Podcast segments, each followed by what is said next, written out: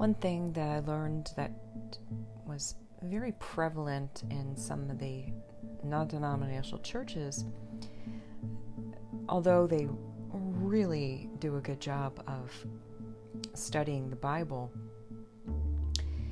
you know, was this emphasis of the memorization of verses, and and, and I took those things to be very uh,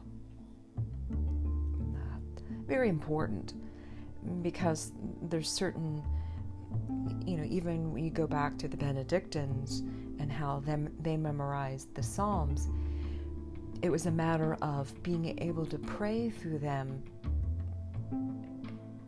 as a means of uh, continually praying, praying without ceasing.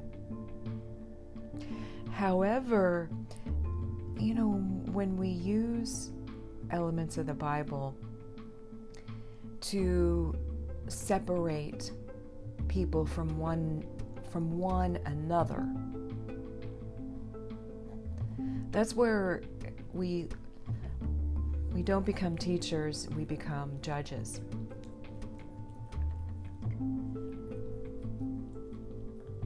And when you look back at the Gospel of Luke, he talks about the coming of Jesus and how he separates the wheat from the chaff. And with the Catholic tradition doesn't as much emphasize memorization of particular verses as much as it is recognizing what the context of that verse is, not only in that chapter or that segment, but also in the context of where that was situated in the world.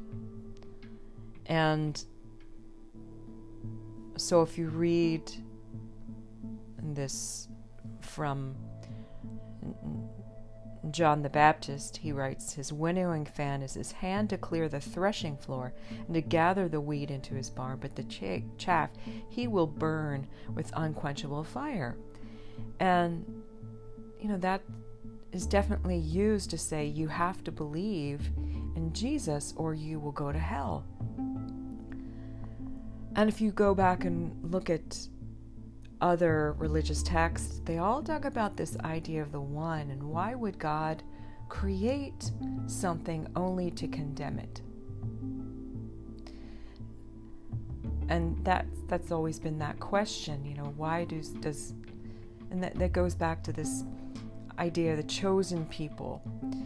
But ultimately that choice becomes our choice. Like and if you look at the context of that passage from John, um, it was talking about how he was proclaiming a baptism of repentance and forgiving the sins. And he, he was stressing the idea that so many people had fallen away from their faith. And he was saying, You have to produce good fruits you you have to share with one another. You know, how is it that you're coveting things? Because that goes against the law of Moses. And so he was telling people, you know, don't be greedy. So he's saying, you know, the tax collector saying, stop collecting more than what was prescribed. So these people were being greedy and they were they were holding their love back to one another. And so, following that chapter about separating the wheat from the chaff, he recognized he, he was really pointing to Herod, who had, you know, he criticized Herod for marrying his brother's wife and had been doing evil deeds. So he's pointing these things out.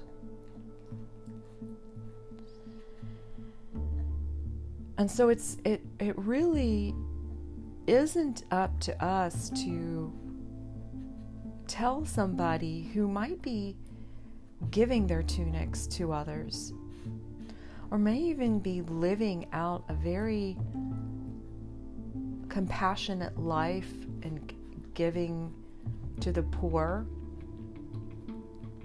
and loving one another, they are probably living more of a Christian life than some of the people who are saying, No, you don't belong to this church and therefore you're going to hell.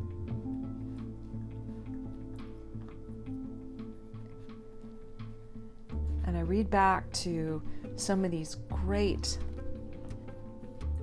these beautiful teachings from various religious traditions that talk about the one.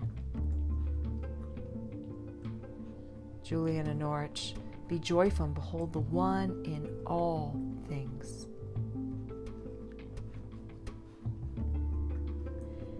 And Jesus always says, Those who have ears to hear. And Ram Dass says, Only that which is in you, which is also in me, can hear what I'm saying. Vivekananda says, All that appears different in the world is a matter of degree, not kind. The secret is all things are one. And so our, it's our decision to separate ourselves from others that is not from God. Our decision to take from others what is not ours. To not share. To not be kind to those. And instead say, I belong you don't. Is not really from God. So think about when you see people who are trying to separate, they are trying to do the work of God by separating other people and saying, No, you don't belong, I do. That's really God's work.